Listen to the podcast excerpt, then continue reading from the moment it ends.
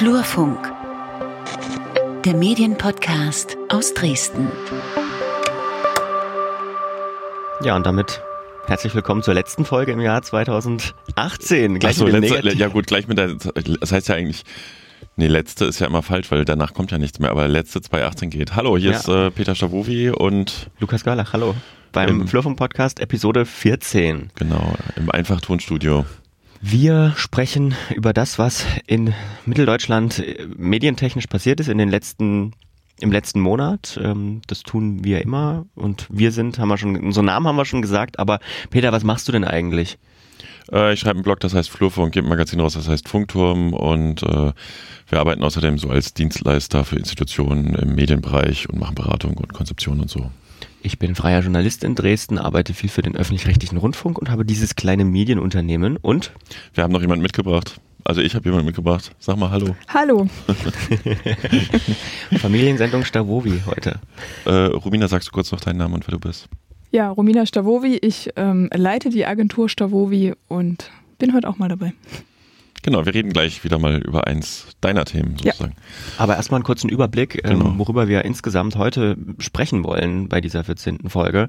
Ähm, es geht los mit der Bildzeitung, denn die äh, hat gespart oder spart. Mhm, in den regionalen Umfängen, da gibt es einiges, äh, was wir an Hintergründen noch dazu beitragen können. Wir haben äh, mit dem Deutschlandradio-Intendanten, den habe ich getroffen auf einem Hintergrundgespräch, davon will ich berichten. Und ich habe auch einen O-Ton mitgebracht zu seiner Position zum Thema Podcasts, was sehr spannend ist, wie ich finde. Wir sprechen über ähm, die Soko Chemnitz. Ähm, was sich dahinter verbirgt, erfahren wir dann später. Genau, und wir besprechen kurz den neuen Auftritt von sächsische.de, ehemals SZ Online, wie wir das finden und bewerten. Und was ist das Thema von Romina? Die FEMIT. Was sind die FEMIT?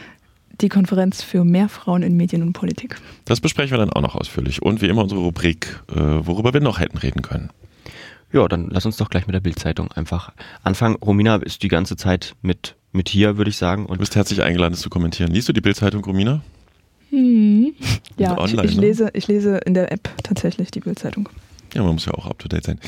Äh, worum geht's? Ja, wir hatten im Flurfunk die Meldung, dass die Bildzeitung weniger regionale Umfänge hat seit Anfang November. Ähm, uns berichteten Leser schrieben Nachrichten, dass dir aufgefallen ist, teilweise nur noch eine Seite, so Sachsen und äh, Dresden jeweils. Und dann habe ich in der Konzernzentrale in der Pressestelle nachgefragt und es verzögerte sich die Antwort. Erst kam, haben sie noch bis Montag Zeit? Ja klar, hat man immer. Äh, und dann haben wir kurz telefoniert am Dienstag, nachdem ich nachgefragt habe. Und dann sagte er, er schickt mir gleich nochmal einen O-Ton. Und am Freitag habe ich die Meldung dann einfach losgetreten, ohne den O-Ton, der dann nachträglich noch nachkam. Und äh, man wollte mir also nicht so eins zu eins bestätigen, dass es eine straffe Regulierung gibt, wie viel lokal, wie viel nicht lokal ist, sondern man hat bestätigt, dass äh, im Grunde es jeweils Tag tagesaktuell Nachrichtenlagen aktuell, aber natürlich auch Anzeigenumfangs aktuell, also wie viel Anzeigenvolumen es da entschieden wird, wie viel regionale Themen gefahren werden. Und ähm, auf meine Anfrage in der Pressestelle wurde auch nicht ganz deutlich, ob das jetzt nur Dresden betrifft. Ich hatte da aber schon Hinweise, dass es in Großstädten Hamburg und München ebenfalls äh, offensichtlich Abspeckungen gab. Mhm. Was ist der Hintergrund? Also geht es der Bild schlecht? Ja, der Bild geht schlecht. Also ähm, genau genommen reden wir hier gerade von dem Niedergang einer der ganz großen deutschen Medienmarken äh, im Printbereich. Äh, es gibt sehr viele äh, Online-Abonnenten, die haben ja dieses Online-First irgendwann losgetreten und Bild Plus, Bild Plus. Äh, was Romina ja auch, denke ich, benutzt auf der App. Ja. Äh, und ich hatte mit Ulrike Simon auch länger gesprochen, einer Medienjournalistin, die auch drüber gesprochen hatte, die erzählte dann, ja, Peter, du hattest das als erstes quasi, hat sie es bei mir gelesen, das Bild reduziert. Sie war in der Geschichte dran, aber ihre war für, als Veröffentlichung erst für den Mittwoch oder Donnerstag geplant.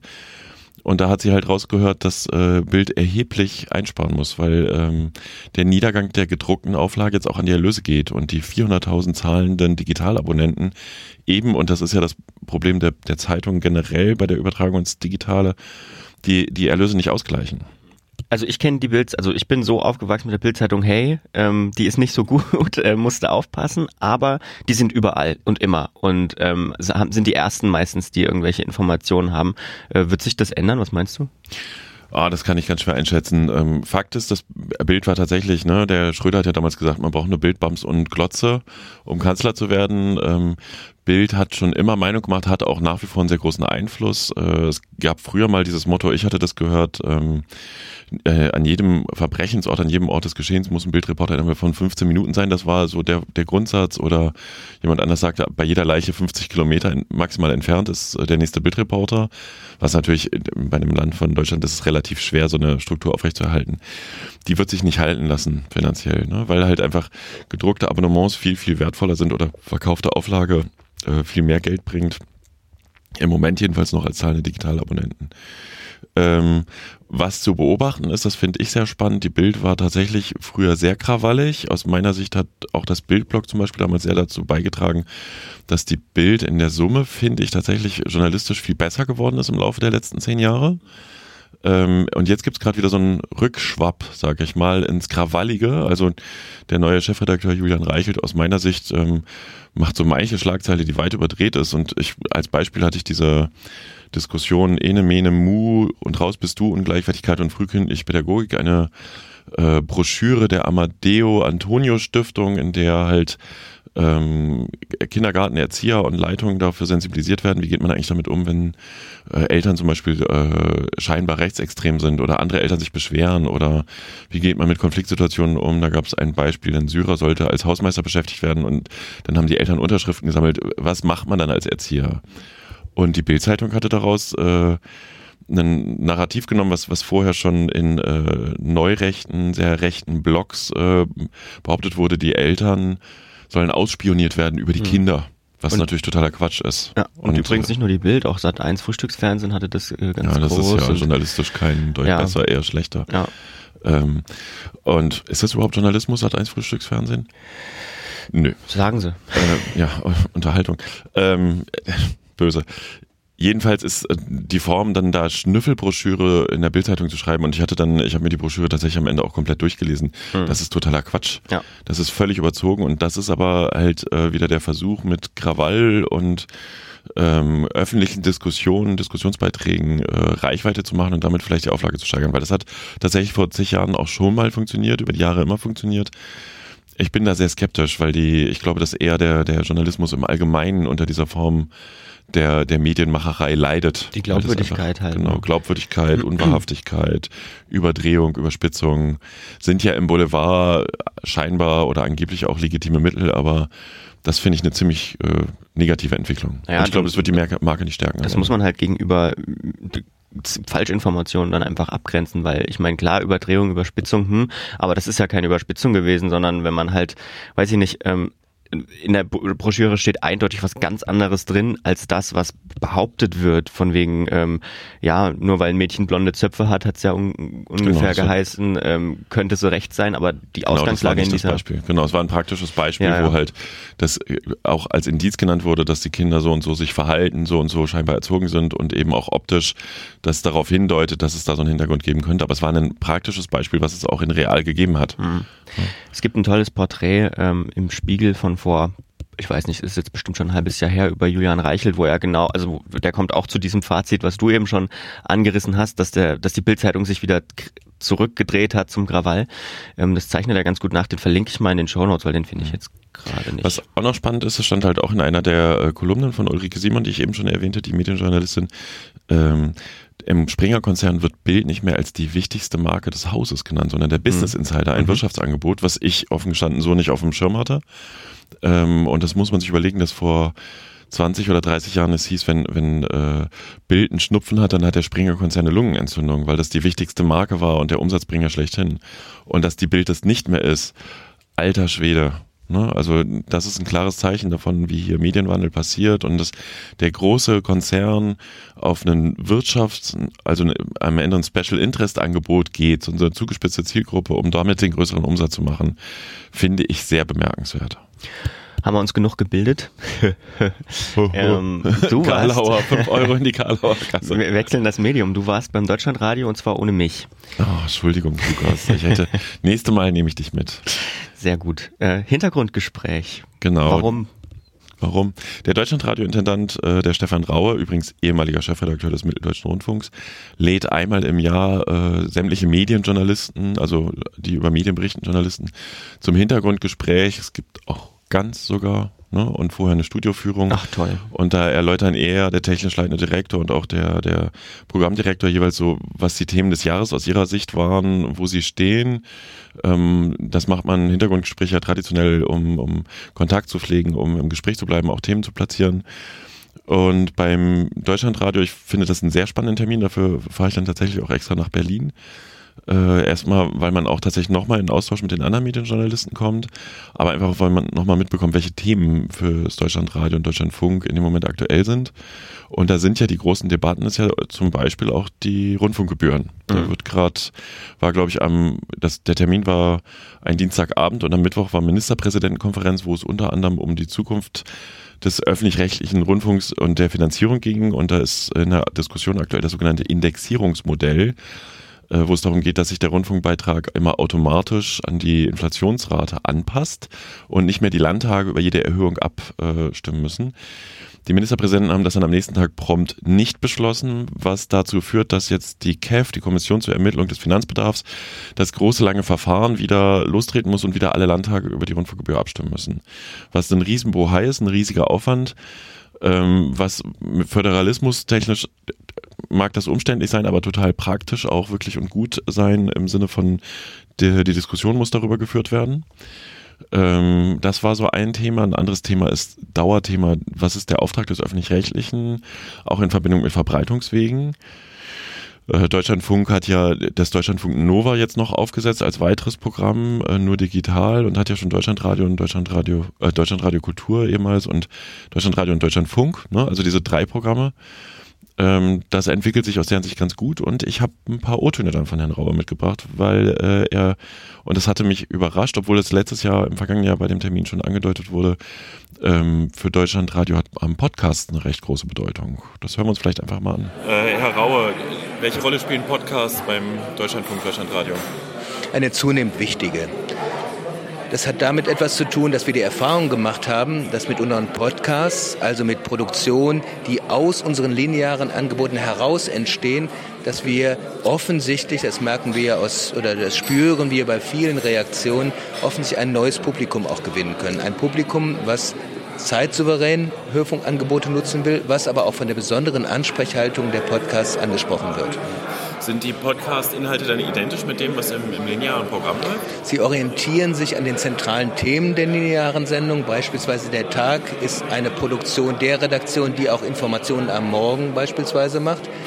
Nutzt also Themen, nutzt also auch Recherchen für diese Sendung, aber hat eine andere Darstellungsform, hat größtenteils auch andere Gesprächspartner wird aber moderiert auch von Moderatoren, die im Zeitfunk auch für andere Sendungen moderieren. Und das Publikum ist nicht identisch mit dem, was das klassische Radio hört. Das ist neues Publikum. Es gibt eine Schnittmenge, aber wir wissen von vielen Nutzern, die sich melden bei uns und äh, Tadel oder auch Lob äußern, dass sie es gut finden, wenn sie eine Tageszusammenfassung in dieser Form auch am Abend zu einer Zeit hören können, die für sie passt. Und da ist bei, weiß jeder, der Abend ist bei jedem anders organisiert. Die Zeiten, dass nur 20 Uhr bis 20.15 Uhr Tagesschau ist und dann der Abend sich organisiert hat, die sind ja vorbei. Jeder lebt anders und möchte dann entweder unterwegs oder zu Hause eine Halbstundenformat hören, wo er das Ganze auch zusammengefasst findet. Wie viele Hörer haben Sie da so? Das kann man im Augenblick noch nicht sagen. Wir haben aber beispielsweise eine Entwicklung, dass die Abrufe von unserer Audiothek, wo das natürlich auch eine Rolle spielt, vor einem Jahr bei etwas über eine Million waren und jetzt bei sechs Millionen. Das heißt, wir haben eine Versechsfachung pro Monat, eine Versechsfachung der Nutzung im Abrufbereich. Da ist alles mit drin. Das sind jetzt nicht nur Podcasts, da sind Podcasts ein Teil. Aber man sieht, welche Musik in der Audiowelt zurzeit zu spüren ist und zu hören ist. Und ist Podcast dann die Zukunft des Radios? Das glaube ich nicht. Ich glaube, dass wir ein großes Publikum haben, was weiter lineare Programme auch hören will. Im Auto, zu Hause. Als Radio ist ein wichtiges Begleitmedium und das meine ich gar nicht abschätzig, sondern es spielt eine Rolle im Leben der Menschen. Aber Podcasts sind eine, ein Element, was eine große Zukunft hat. Wir finden das ja auch bei, in der ganzen YouTube-Welt bei Bewegbildern. Dort spielen ja nicht große Feature eine Rolle, sondern auch ganz bestimmte Formen von Bewegtbildbeiträgen, äh, die die Menschen da bewegen. Instagram ist nochmal ein anderes, äh, äh, eine andere Form der Information über Bilder. Ähm, also der Podcast ist schon ein, ein Format der Zukunft, aber es ist nicht das, was alles ersetzt. Vielen Dank für das Interview. Bitte. Den letzten O-Ton hat er nur gesagt, weil er an seiner alten Verbreitungsform festhalten will. Weiß ich nicht genau. Äh, du müsstest dich jetzt übelst freuen über die Bedeutung von Podcast, oder? Ja, also finde ich finde ich schon gut. Ähm, tatsächlich auch der der Tag, ähm, von von dem er spricht, ist seit seit ein paar Monaten mein neuer Lieblingspodcast. So, also ich höre den wirklich tatsächlich täglich, weil es ein sehr sehr sehr gutes Angebot ähm, ist und ähm, für mich so das erste Mal wirklich gezeigt hat, ähm, was man was man als öffentlich-rechtlicher Rundfunkanstalt machen kann, wenn man nicht nur Sendungen zweitverwertet und quasi Sendemitschnitte als Podcast sendet, sondern wirklich was produziert für Podcasts. Ähm, das ist schon äh, schon äh, sehr gut, aber auch ähm, ich finde gut, dass er nicht gesagt hat, ja, ähm, die die äh, die Podcast also Podcasts sind das Radio der Zukunft, weil ich glaube auch tatsächlich immer noch Radio ist das Radio der Zukunft, weil es einfach ein komplett anderer Ausspielweg ist. Ähm Na, was spannend ist, ist ja, dass es wirklich eine komplett äh, andere Nutzungsgruppe ist und was, glaube ich, auch ein äh, wichtiger Fakt ist, den man, äh, der, der so neu ist in der Erfahrung. Sie produzieren einen eigenen Podcast und können das nicht eins zu eins ins Programm überheben. Sie wollen jetzt nochmal experimentieren, ob man Sachen bei Radio Nova ausspielen kann äh, in dem Programm, aber äh, in der Summe, du brauchst eine eigene Ansprache. Und ich würde mal behaupten, ja, meinetwegen hat lineare Radionutzung als Nebenbei-Medium eine Bedeutung, auch inhaltsschweres Nebenbei-Medium quasi. Äh, aber langfristig ist das mit dem Linearen auch im Fernsehbereich vorbei. Ja, ja und nein. Aber gut, äh, vielleicht müssen wir das an anderer Stelle nochmal vertiefen, wenn es sich irgendwie anbietet. Mhm. Ähm, wir schauen uns das mal weiter an. Ja. Es gibt was Neues. Wer äh, vor zwei, drei, vier Wochen ähm, durch Dresden gelaufen ist, der hat viel Grün gesehen. Ähm, das liegt nicht Knallgrün, daran. ne? Neongrün. Ja, ja, das liegt jetzt nicht daran, dass, dass, dass, dass der Winter auf sich warten lässt oder ließ, sondern äh, daran, dass die SZ Plakatwerbung gemacht hat, die Sächsische Zeitung, und ihr neues Online-Portal vorgestellt hat, sächsische.de in Giftgrün, würde ich jetzt einfach mal sagen. Romina, liest du das auch? Du liest doch die Bild, hast du vorhin gesagt? Die ähm Sächsische tatsächlich nur, wenn es mir in die Timeline reinspielt. Also ich habe die abonniert bei Facebook, aber ich gehe tatsächlich nicht gezielt auf die Internetseite. Und du, Lukas? Äh, ich war äh, Abokunde, ja, das äh, hatten wir ja, habe ich glaube ja, schon, schon mal gesagt, erzählt, ja. ja. Ähm, bin ich jetzt nicht mehr, habe ich gekündigt, weil ich gemerkt habe, dass tatsächlich dieses, ich hatte ja als E-Paper gelesen, dass das nicht den Nutzungsgewohnheiten einfach entspricht und da war natürlich dann meine Hoffnung groß, dass ähm, sächsische.de als das neue große ähm, äh, Online-Angebot ähm, der sächsischen Zeitung äh, cool wird. Und, Und ähm, findest du es cool?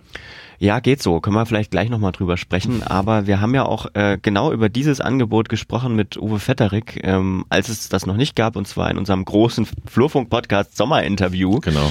Äh, und da hat er sich ja mh, naja, vorsichtig über die Zukunft der gedruckten Zeitung geäußert. Hat denn die gedruckte Zeitung überhaupt noch eine Zukunft? Ich glaube ganz sicher ja, aber sie wird, wird vielleicht woanders liegen als gegenwärtig. Also es ist vielleicht nicht mehr der, also sie ist sicher nicht mehr der erste Informant, äh, äh, was sie, was sie früher auch im Lokalen war. Weil es überhaupt niemanden gab, der sonst lokale Nachrichten distribuiert hat. Das war, das war immer die Lokalzeitung. Ich glaube, wir müssen uns bei der Zeitung wir sind in der Transformationsphase. Wir haben also noch 200.000 Leser, die immer noch erst Informationen daraus ziehen, die sind gar nicht im Netz die haben vielleicht noch ein Radio an. Äh, da darf man sich nicht vertun, da darf man jetzt uns, die wir in der, in der Branche unterwegs sind, nicht zum Maßstab machen für Leute, die im Umgebindehaus äh, wohnen und Freude und Spaß daran haben, jeden Tag, wenn die Zeitung kommt, sich eine halbe Stunde mit der hinzusetzen und, äh, äh, und sich einen Kaffee aufzubrühen und, äh, und die in Ruhe zu lesen. Das ist aber im Grunde auch die, glaube ich, Nutzungssituation, auf die wir in Zukunft stärker abstellen müssen. Also für die ausgeruhten Geschichten, äh, Geschichten, für die man ein bisschen Muße braucht, denen man Menschen aber auch nur zumuten kann, wenn sie sich die Zeit nehmen, sich damit zu befassen.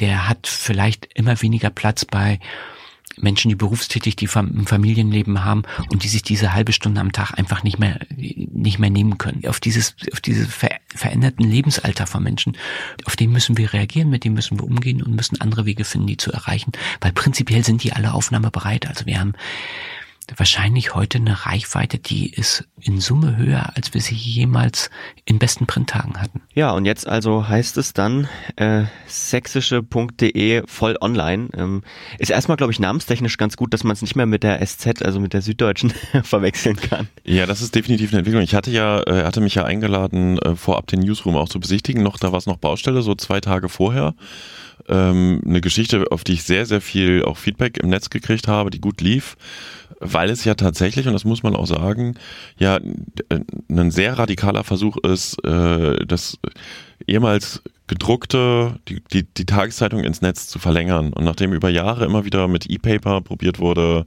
und mit Bezahlschranke hier und Bezahlschranke da und klein und groß und äh, freier Inhalt, stellte sich das jetzt im Vorfeld auch so dar und die haben ja auch einen eigens neuen Newsroom gebaut, weil sie den Workflow ganz anders definieren und wirklich online first und mittelfristig übrigens auch online only machen wollen.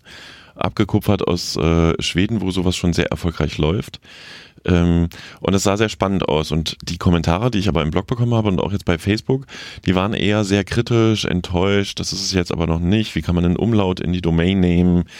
Ähm, und da fehlt es noch, sag ich mal. Wobei sie halt, ähm, das muss man, finde ich, zur Verteidigung schon sagen, das hatte er hier im Podcast ja auch gesagt, ne, so ein bisschen mehr Try and Error, mal einfach auch es machen, anstatt immer nur drüber zu reden und erst das neue Konzept bauen und fertig sein und scheitern in irgendeiner Form in Teilen darf auch erlaubt sein.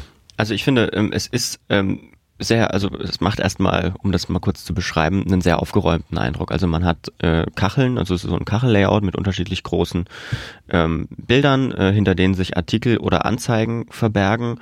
Und wenn man so einen Artikel aufruft, dann hat man auch wirklich nur das. Also dann ist es eine sehr wei in weiß gehaltene Seite. Ähm, hast du einen Adblocker oder hast du den ausgeschaltet dann? Äh, den habe ich, ich habe hab ich keine Bannerwerbung gesehen. Hm? Also ähm, Tatsächlich sind wir aber, was Werbung angeht, auch schon bei einem Kritikpunkt, ähm, wenn ich auch als Bezahlkunde, ich habe, es ist ziemlich viel Werbung. Also vor jedem, weiß ich nicht, vierten, fünften Artikel steht groß Anzeige drüber. Das ist ein bisschen störend und äh, das ist ein bisschen nervig. Ich weiß, dass sie das brauchen, um Geld zu verdienen, aber wenn ich, wenn ich dafür Geld bezahle, dann ähm, wäre es cool, das nicht zu haben.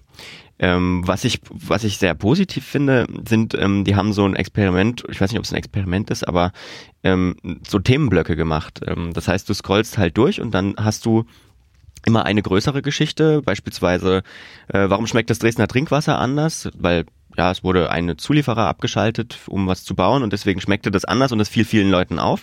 Das ist der Hauptartikel mit der Meldung sozusagen, der das so ein bisschen aufdröselt und dann hat man da drunter noch zwei kleinere Themenblöcke, nämlich einmal einen Hintergrund, wie, wie wird das Wasser eigentlich kontrolliert und äh, als zweites äh, meistens noch, äh, als drittes meistens noch ein Kommentar. Ähm, auch wenn es nur ein ganz kurzer ist. Hm, ist kein Experiment, sondern ist tatsächlich, glaube ich, wenn ich das richtig interpretiere, der Kern des Konzeptes, mhm. dass du sagst, du hast eine nachrichtliche Geschichte, das hat er ja auch im äh, Gespräch zu mir gesagt, wo du halt ein Thema äh, abbildest, nachrichtlich abbildest und dann hast du eine Vertiefung für eben die Bezahlkunden, wo mhm. es einmal darum geht, ähm, mehr Wissen, also Wissensvorsprung, worauf die Leute abfahren. Das ist eben auch von den Schweden quasi gelernt. Ähm, und der zweite Punkt, eine Kommentierung, eine ja. Einordnung. Und das zieht sich durch komplett. Also gibt es wirklich viel, auch wenn man schon auf die Startseite geht. Und das finde ich wirklich cool, weil ähm, das äh, kannte ich so jetzt noch nicht. Ähm, und das ist übrigens ja auch, also es bildet sich ja aber übrigens in der gedruckten Tageszeitung jetzt auch schon ab. So diese Dreiteilung das ist wirklich auch in der Form neu und er hatte übrigens auch noch gesagt, wir hatten ja hier im Gespräch lange über äh, ursprünglich konstruktiven Journalismus. Wir nannten das dann lösungsorientierten Journalismus, also eine Problemstellung, die die Leute wirklich beschäftigt und aber auch wirklich Perspektiven, wie sich diese Sache entwickeln kann, mhm. äh, gesprochen. Was ich da so sehe, wenn ich mir die Geschichten angucke, ich finde das vom Ansatz her auch goldrichtig und einen sehr spannenden Ansatz. Ich frage mich, ob die, und das ist nicht böse gemeint, respektierlich, der Workflow ist wirklich ein anderer. Ein Tageszeitungsjournalist muss innerhalb kürzester Zeit eine, eine Seite vollkloppen oder mhm. so und so viel spalten. Und bei diesen Geschichten geht es dann wirklich um inhaltliche Tiefe, was eine Qualität des Journalismus sein kann, wenn du das gut abbildest. Aber ich hatte auch schon jetzt so zwei Geschichten gelesen, oh, das ist aber genau diese alte tageszeitliche, tageszeitungsliche Oberflächlichkeit. Mhm. Ne? Mir kommt das ein bisschen von der tatsächlich Bildzeitungs-App äh, bekannt vor, weil die machen das, glaube ich, nämlich auch. Äh, dieses, äh, ich mir ist letztens aufgefallen, als die Steffi Tücking, glaube ich, gestorben ist, ne? Und dann kam raus, dass sie eine Lungenembolie hatte und dann gab es irgendwie zwei Beiträge, wie entsteht eine Lungenembolie und woher kommt das, wer kann das haben und also das Prinzip. Ja, Wissensvorsprung halt verschaffen. Mhm, genau. Mhm. Ja, spannender Ansatz. Ist halt die Frage, ähm, ne, der, das, der Preis wird knapp um die 10 Euro sein oder knapp unter 10 Euro. Das ist orientiert an Spotify und Netflix. Man hat also jetzt äh, beobachtet, die Leute sind ja doch bereit für Inhalte im Netz irgendwas zu bezahlen. Ähm, und äh, man wird jetzt, und das finde ich auch spannend, die haben ja diesen Newsdesk gebaut, der war im Foto bei mir auch im Blog zu sehen. Da sitzt ja eine ähm, Person am, am, am Newsdesk, die explizit für Neuabonnenten auch zuständig ist und sagt, die Geschichte performt richtig gut und hier können wir nochmal ähm, ein bisschen Facebook-Werbung drunter legen und die mhm. pushen wir nochmal. Die also wirklich live beobachtet, wie Reaktionen eingehen, welche Geschichte gut läuft, welche schlecht läuft, um die Redaktion damit nach vorne zu bringen. Mhm. Und die Tageszeitung, das wird man der, glaube ich, am Anfang gar nicht so anmerken, passiert jetzt im hinteren Teil des Newsrooms, während die früher halt ja der Mittelpunkt war und online so ein Abfallprodukt ist übertrieben, aber so ein Mitprodukt war. Äh, die Tageszeitung generiert sich aus den Inhalten, die tagsüber für online produziert wurden. Mhm. Und das finde ich, also vom Ansatz her, online first, schrägstrich online only langfristig, ähm, ist das eine Chance? Ist halt die Frage, ob so viele Umsätze generiert werden, dass du eine große Redaktion halten kannst, dass du halt, äh, die Sächsische Zeitung hat ja auch eine ganze Reihe von Lokalredaktionen, die großen Regionalzeitungen haben alle äh, zahlreiche äh, Regionalredaktionen, wie sich das dann im Lokalen umsetzt, wo ja auch nicht so viel passiert manchmal. Ne? Hm, Stichwort Bildzeitung. Äh, mhm, ziehen weiß. sich zurück. Und dann können wir aber übrigens, das können wir nochmal ganz kurz anschneiden, das ist ja eine generelle Frage, die Diskussion hatte ich neulich an anderer Stelle. Ähm, äh, wie entsteht die allgemeine Nachrichtenlage? Was wird zum Thema und was wird nicht zum Thema? Und ähm, man beobachtet halt jetzt in Ansätzen auch bei sächsisch.de, und das finde ich auch sehr spannend, die Trinkwasserfrage ist so eine quasi exklusive Geschichte. Das wird ihnen angetragen von den, von den Nutzern. Mhm und dann gehen sie der Frage nach. Und früher hat man aber ja sich beim Nachrichtenmachen ganz stark auf Pressemitteilungen, tagesaktuell, was ist in der Landespolitik, äh, da war ein Unfall, da war ein Verbrechen, darauf gesetzt. Und jetzt geht mhm. man wirklich, versucht man nochmal wieder näher ranzukommen, was die, was die Bürger, die Menschen so beschäftigt. Und das finde ich einen sehr, sehr spannenden Ansatz, weil eben dann dadurch auch übrigens dieser Gleichklang der Medien, der Mainstream, der, der manchmal so beklagt wird, unter Umständen aufgebrochen werden könnte. Werden wir sehen. Auch das behalten wir im Auge. genau. So, die Romina sitzt jetzt hier schon die ganze Zeit und muss warten. Worüber reden wir jetzt? Ihr redet jetzt über die FEMIT. Wir reden jetzt über die FEMIT. Was ist denn die FEMIT? Ähm, die FEMIT ist eine Konferenz ähm, im April nächsten Jahres, 12. 13. April in Leipzig in der Media City für, ähm, ja, für mehr Frauen äh, in Medien und Politik. Also ist der, der Anspruch dahinter. Ähm, wir ähm, werden zwei Tage lang äh, Workshops haben, äh, Podiumsdiskussionen ähm, verfolgen können. Äh, genau. Äh, wie kamst du denn oder wie kamt ihr denn da darauf, ähm, jetzt äh, so eine Konferenz äh, abzuhalten? Wo kam so der Grundgedanke her?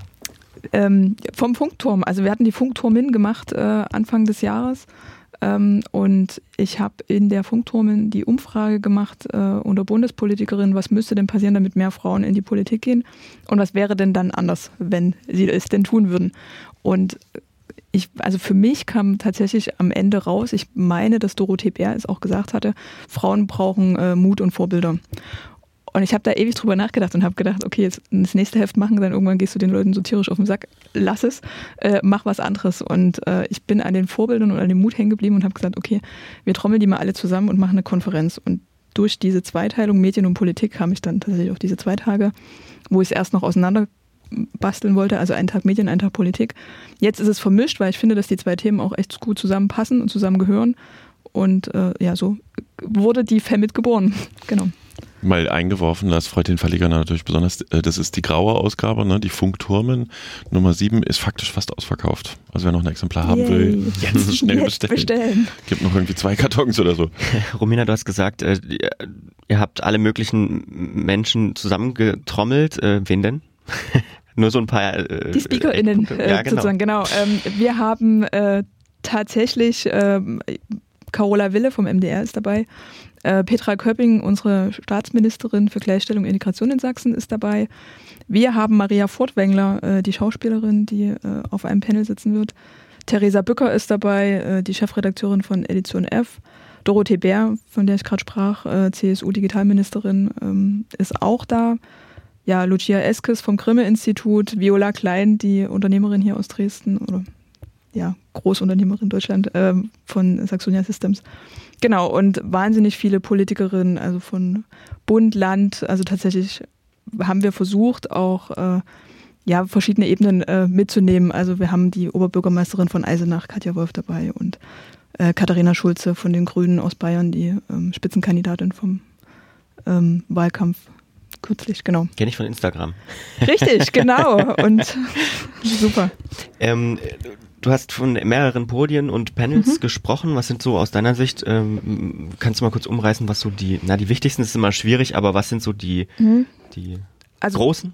Ja, naja, wir haben am ersten Tag äh, vier große Panels. Ähm, das Hauptthema des, ähm, der FEMIT in diesem Jahr ist tatsächlich, oder im nächsten Jahr, ähm, Stereotype weil das was ist, was tatsächlich alle äh, betrifft, also nicht nur Frauen. Und es ist mir vielleicht auch gerade in dem Punkt nochmal wichtig zu sagen, die FEMIT ist jetzt keine Veranstaltung nur für Frauen.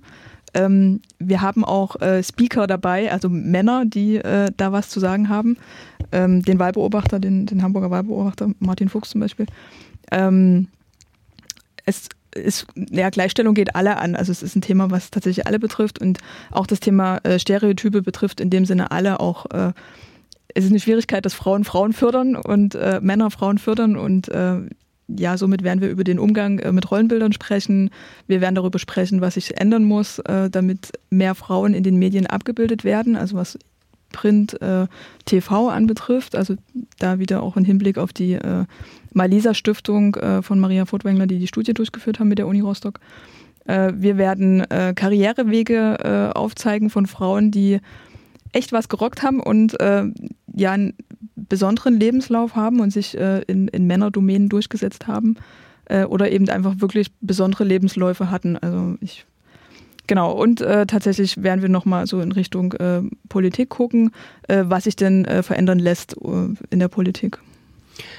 Wenn ich äh, gerne dahin gehen möchte, ja. äh, was, was muss ich mitbringen und wie geht das? ähm, du solltest ein Ticket kaufen vorher. ähm, auf äh, www.femit.de äh, gibt es die Tickets. Äh, wir haben Eintagestickets, äh, Tickets für beide Tage. Am Abend des äh, ersten Tages wird es eine Abendveranstaltung geben.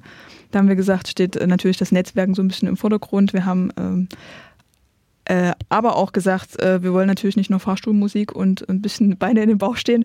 Von daher haben wir zwei großartige Künstlerinnen dabei. Ähm, zum einen die Tane, die äh, Comedian, äh, großartige Frau. Und Leslie Clio wird äh, für uns Musik machen an dem Abend. Äh, sie sitzt auch auf einem Panel. Ähm, ja, du brauchst ein Ticket, gute Laune. Mhm. Komm ich, vorbei. Ich bin ab, tatsächlich gerade in meinen äh, Kalender eingetragen, 12. 13. April 2019. Ne, ich, ich habe Leslie Clio gehört, da, das hat die Entscheidung jetzt gefällt für mich. Super. Ach komm, ich dachte, du kommst inhaltlich. Wenn ich das mal aus meiner Sicht, ich kriege ja mit, wie Romina organisiert und macht und mehrt und äh, wer da anruft, welche Resonanz es gibt, äh, mit welchen Leuten sie auf einmal in Kontakt ist, dann ruft das Bundeskanzleramt an, um den Termin mit Dorothea Bär äh, zu bestätigen und ne, die Malisa Stiftung, der Mitteldeutsche Rundfunk es ist schon echt beeindruckend, was die, also ne, Romina macht das ja mit einem Kollegen Tom Baurich zusammen, was die da gerade auf die Beine stellen. Äh, sensationell, sehr was. Was ich beeindruckend finde, muss ich jetzt mal so in den Vorbereitungen sagen, dass ich äh, sehr viel Solidarität von Frauen bekomme, tatsächlich. Ähm, also das fällt mir so auf, dass, ja, bestes Beispiel Carola Wille, ich habe ihr das vorgeschlagen, sie sagt, coole Sache, bin ich dabei. Ähm, finde ich großartig, macht riesen Spaß. Ähm, aber mir fällt auch auf, dass die Männer absagen. Also wir hatten äh, für zwei Panels äh, ein paar Herren angefragt. Ähm, ich glaube, ich möchte jetzt keine Namen nennen. Äh, aber es gab natürlich aus terminischen Gründen Absagen. Ob es stimmt, ich weiß es nicht. Ich kann mir aber tatsächlich auch gut vorstellen, dass die Herren natürlich ein bisschen Sorge haben, dass sie da festgenagelt werden oder ja. Ja, ist halt die Frage, kann man, kann man als Mann auf so einem Panel sich gut produzieren und punkten? Natürlich kann man, ne? aber es ist halt äh, ein Thema, was jetzt auch nicht originär, womit man sich irgendwie jetzt äh, stark positionieren kann in dieser Männerwelt. Ja, in das, es geht aber auch ja nicht darum, die Männer irgendwie äh, schlecht zu machen. Also es ist ja generell nicht das Ziel der Femit, äh, irgendwie zu sagen, Männer, ihr seid schlecht, äh, ändert was. Äh, es geht ja eher um das Gemeinsam und ich glaube, dass tatsächlich nur gemeinsam sich was ändern lässt und ähm, es ist ja eher ein äh, Miteinander und Füreinander als ein Gegeneinander. Romina, vielen Dank, dass du da warst und die Femit vorgestellt hast. Haben wir was vergessen, was dir noch ganz wichtig ist und was dir am Herzen liegt, was du noch gerne sagen möchtest? Ich ähm, möchte sagen, dass ich mir Wahnsinn, also ich freue mich total auf die Femit. Ich, äh, die ersten Tickets sind verkauft. Ich äh, freue mich, wenn, wenn es noch mehr Tickets gibt, die äh, quasi rausgehen. Ähm, wir planen weiter. Ich glaube, es gibt noch so ein paar schöne Sachen. Es sind auch noch ein paar Leute angefragt, die kommen, äh, wo ich denke, da könnten Zusagen kommen. Das wird nochmal ganz spannend. Äh, auch gute Prominenz. Ich glaube, das wird eine coole Sache. Am zweiten Tag sind ganz viele Workshops äh, zum was mitnehmen, zum Lernen, zum ja, weiter, weiter der Wege gehen und mit viel Mut und äh, tollen Vorbildern sozusagen. 12. 13. April 2019, um die Daten nochmal gesagt äh, zu haben. femit.de äh, ist die Website F-E-M-M-I-T oder einfach in unsere Shownotes schauen, da ist der Link dazu nochmal drin. Kommen wir zum letzten Thema, über das wir heute sprechen, äh, kurz sprechen wollen, denn das war schon eine, ja, hier in der Region und auch überregional ein große, äh, großes Ding. Soko Chemnitz, Sonderkommission Ach, Chemnitz. Ja, hm. ähm, ist eine Website äh, gewesen, äh, soko-chemnitz.de, ähm, die vom, äh, ja, die dazu aufrief, ja, Menschen äh, aus der Rechten und aus der Neonazi-Szene, die äh, in Chemnitz quasi bei diesen Demos dabei waren, ähm, naja, die diese angeblich indexiert hatte und so gefragt hat, ja, wer kennt die? Also äh, Wir finden fahren Sie sich, nach wir fahren Nazis. nach Nazis, genau. Also dieses, äh, dieses, sag ich mal, den, denunzieren. Ähm, melden Sie, denunzieren genau. Sie, ge- kriegen Sie eine Gebühr, 90 Euro oder sowas konnte Genau. man für, einen, für eine Meldung. Wir wollen den Arbeitgeber informieren, nennen Ja. Sie uns den Arbeitgeber etc. Ne? Also Ja. war so richtig so ein krasser Steckbriefaufruf online mit einem Büro auch in der Innenstadt in Mhm. Chemnitz. Und man sah tatsächlich auch, ähm, also es macht einen sehr soliden Eindruck, erstmal natürlich, äh, ne, Büro, also durchdacht. Und ähm, man sah auf dieser Website dann tatsächlich, glaube ich, 20 oder so Gesichter mit Namen, ähm, wo quasi beispielhaft, ähm, ja, äh, das das alles aufgezeigt war und eben mit auch Informationen, die sie eben wahrscheinlich über soziale Netzwerke irgendwie rausgefunden haben über diese Person. Äh, und sie lud quasi dazu ein, die Seite zu suchen nach Namen. Ob der Name schon drin ist, genau. Genau.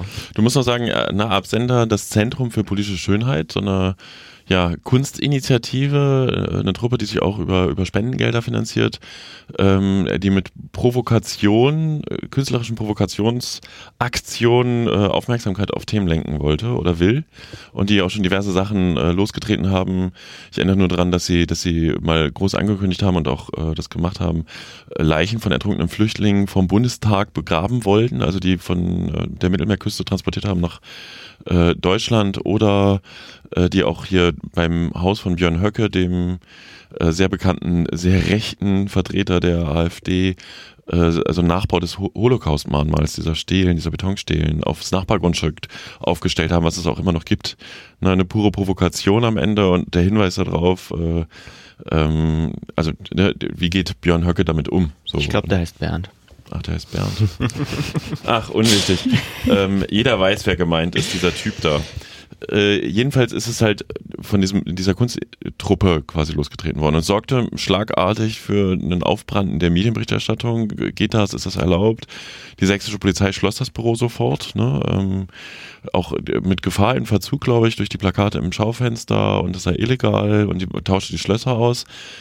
Äh, und ja, dann wurde das medial rauf und runter diskutiert, aber ich muss ehrlich zugeben, deswegen hatte ich eben so gestöhnt, ich fand das in dem ersten Moment, wow, wow, weil Persönlichkeitsrechte, scharfe Verletzung der Persönlichkeitsrechte der betroffenen Person und auch, es gilt ja in Deutschland bekannt, äh, bekannt diese, diese Unschuldsvermutung und die gilt dann auch wohl für Neonazis, finde ich. Ähm, andererseits auch Finger genau in die Wunde gelegt mit äh, Überwachungsmöglichkeiten, ähm, Netzwerksdurchsuchungsgesetz, auch dem neuen sächsischen Polizeigesetz und natürlich dem Hotspot Chemnitz. Jetzt kommt aber der doppelte Boden. Der doppelte Boden zwei Tage später oder drei Tage später? Äh, ja, irgend sowas. Wenn man jetzt nämlich auf sokochemnitz.de geht, dann sieht man da erstmal äh, einen großen Honigtopf. Ein Honeypot. Richtig. Denn ähm, diese, diese Seite war quasi nur ein Vorwand, um eben äh, Menschen dazu anzuregen, äh, Namen in diese Suchfunktion einzutragen, die die offenbar, zumindest nach eigener Aussage, äh, dann getrackt haben. Äh, Das heißt, jeder Name ähm, Der ist gesucht laut wurde? der, der gesucht wurde, ist laut der Initiatorinnen und Initiatoren ähm, getrackt worden und äh, mit IP-Adressen. Das heißt, man kann, und da gibt es auch so einen Screenshot auf der Seite, man kann dann ähm, sagen, wer hat welchen Namen gesucht, wer hat vielleicht auch mehrere Namen gesucht, äh, welchen IP-Adressenbereich gibt es da ähm, und wie hängen die miteinander zusammen. Und was dann nämlich entsteht, ist ein riesiges, gigantisches Netz aus Namen. Ähm, dass äh, so die Initiatoren natürlich ähm, ziemlich äh, ja, Bände spricht, äh, wie diese Szene miteinander vernetzt ist.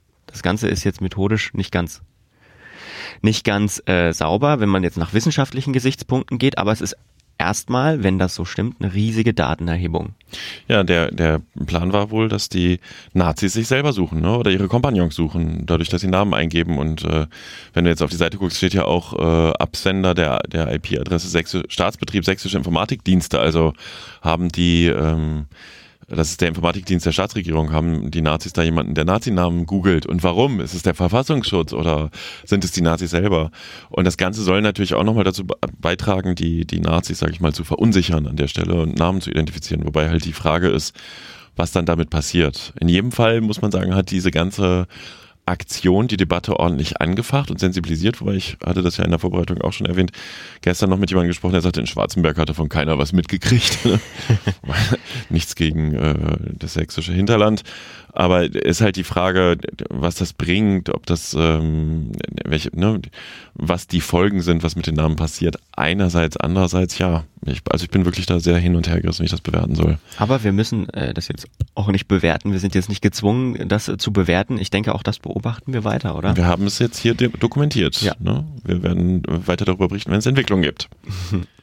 Schön. Damit äh, sind wir durch die großen Themen dieser ähm, letzten Episode im hm, Jahr Wir haben noch unsere Rubrik, worüber wir noch durch. hätten sprechen können.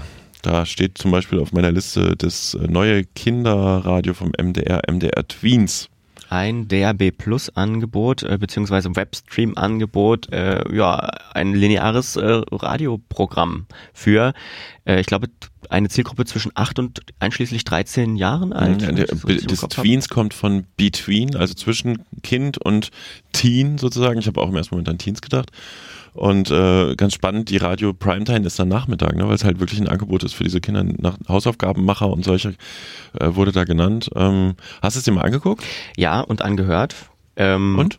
Ja, also ist an sich äh, so von der Machart sehr solide, aber ob es, also ich stelle mal in Zweifel und in Frage, ob es äh, so viel Sinn ergibt, ein lineares Angebot, äh, ein lineares Radioangebot über nur DAB Plus ähm, anzubieten, um eine Zielgruppe zu erreichen, die zwischen 8 und 13 Jahren naja, aber ist. es gibt doch, in, in Berlin gibt es doch auch so ein Kinderradio, Kinderradio Teddy oder wie das heißt, scheint es doch wohl einen Markt für ja, zu geben. Läuft das nicht im regulären Radio? Ja, das läuft über also UKW, das, ja. Wir haben es ja gestern zu Hause probiert, also das also unser Kind hat es tatsächlich schwierig gefunden und ähm, übers Handy dann auch noch suchen. Hm. Kompliziert. Also ich habe die These, dass sobald sobald äh, ein Kind ein Handy hat und Instagram da drauf ist, äh, dass es sich relativ wenig für MDR Tweens äh, interessiert. Ist jetzt ähm, nur eine Vermutung. Ich finde ja den Gedanken gut, dass man äh, dass man auch eine junge Zielgruppe wieder ans Radio binden will, aber ob das äh, über ein lineares Derby Plus Radio Angebot oder eher über Podcasts funktioniert. Wo das Medium doch sowieso keine Zukunft hat. Ja, na, ja, na eben. aber äh, was beim Kinderradio nochmal spannend ist, bevor wir dann aber auch zu lang werden, ähm, das ist ja eine urslange Geschichte. Ich habe mal im Flurfunk selber, ich habe 2012 berichtet, dass Thomas Reiche, der damalige äh, Chef des Sachsenspiegels hier aus dem Landesfunk aus Sachsen, nach Halle geht. Er wurde dann nach oben fortbefördert, sozusagen ein Kinderradio aufzubauen. Es gab äh, schon eine ganze Weile Figarino, das bei Figaro, dem ehemaligen MDR, also heute heißt der MDR Kulturradioprogramm, läuft und lief und äh, dass man von 2012 bis heute gebraucht hat, das spricht Bände und ähm, wäre eigentlich mal eine Geschichte wert zu erzählen, was es da so für Konfliktlinien gab, dass das ewig nicht an den Start ging. Na, vielleicht machen wir das ja noch irgendwann. Äh, es gibt noch eine MDR-Meldung, ähm, die ja, die wir nur ganz kurz äh, ja, nennen wollen. Und zwar gibt es eine neue, ist eine neue Programmdirektorin äh, gefunden. Wir hatten ja, glaube ich, in der letzten, in der vergangenen Folge darüber berichtet, äh, dass ähm, Frau, Frau Wapplerhagen, Wapplerhagen abtritt. abtritt und in die Schweiz geht ähm, mhm. und dort, äh, dort übernimmt. Und, und jetzt, jetzt kommt eine Nachfolgerin gefunden. Dr. Katja Wildermuth. Ich muss zugeben, ich kann gar nichts über Frau Wildermuth sagen. Ähm, sie hat tatsächlich auch eine lange, in ihrer Karriere eine lange Zeit beim MDR. Ähm, sie hat äh, studiert, sie hat äh, als Dozentin gearbeitet in München und promoviert und dann hat sie als zunächst als Autorin für Magazinsendungen äh, im ARD-Programm gearbeitet und dann als Redakteurin für Zeitgeschehen und äh, hat auch die Redaktion äh, Geschichte und Gesellschaft geleitet, bevor sie jetzt halt die Direktion für Halle übernimmt. Und da muss man ja zu wissen, der MDR hat es ja damals umgebaut. Dann Halle war ja der eigentliche Radiostandort und Leipzig war der Fernsehstandort. Und dann gibt es ja noch die drei Landesfunkhäuser, die relativ autonom sind für die Länder jeweils. Das ja eine Drei-Länder-Anstalt. Und äh, in Halle kümmert man sich ja unter anderem um die Thema, Themen Kultur und Bildung, aber auch das ist, glaube ich, einer der Gründe, warum die Vorgänge abgegangen ist man wollte eigentlich 2017 dieses, diesen Umbau abgeschlossen haben und äh, Kultur soll ja auch Fernsehen machen. Und es gibt aber bis heute kein, äh, soweit ich weiß, fertiges Fernsehstudio in Halle, sondern nach wie vor ne, verschiebt sich das und am Standort Leipzig beim Herrn äh, Programmdirektor Jacobi konzentriert sich sehr viel, was wiederum rückschließen lässt auf die Nachfolgediskussion der Intendantin. Aber vielleicht kommt Frau Wildermuth ja jetzt mal da rein und mischt mal ordentlich auf. Ich finde, das haben wir nicht erwähnt, die neue MDR Kultur App durchaus einen, einen schicken Move, wie man Kultur aufbereiten kann. Insofern würde man der Sache wünschen, dass da wieder, dass da noch mehr Dynamik reinkommt, sag ich mal. Yep, äh, es wird uns sicherlich auch in diesem Podcast noch weiter beschäftigen, spätestens dann, wenn wir ein bisschen mehr über Frau Wildermuth sagen können. Mhm. Ja, wollen wir zum Schluss noch ein bisschen Stavovi-Werbung machen? Was meinst du? Finde ich super. Kommt alle zur Famit, kauft euer Ticket, aber vorher bestellt ihr bitte noch Funkturm Nummer 9, der Anfang Januar jetzt erscheint. Unsere dritte Ausgabe für 2018. Manchmal ist das produktionsbedingt so, dass man das nach hinten schiebt. Da geht es um die Social Media. Ausgangsfrage war, ob ich als Peter Stavovi eigentlich der Letzte bin, der bei Facebook noch ab und zu was postet was natürlich zugespitzt ist. In aber meiner Timeline ja. bei mir postet die Frau wie manchmal nur Sachen rein.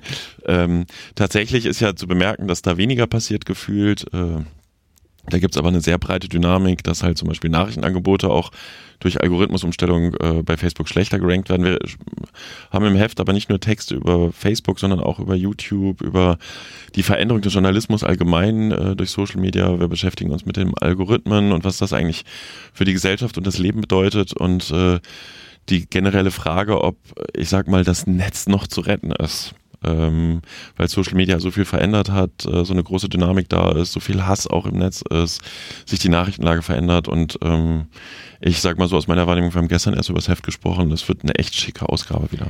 Machen die Menschen das Internet kaputt? Äh, lesen Sie das im Funkturm. Nummer 9, Nummer 9. erscheint Mitte Januar 2019.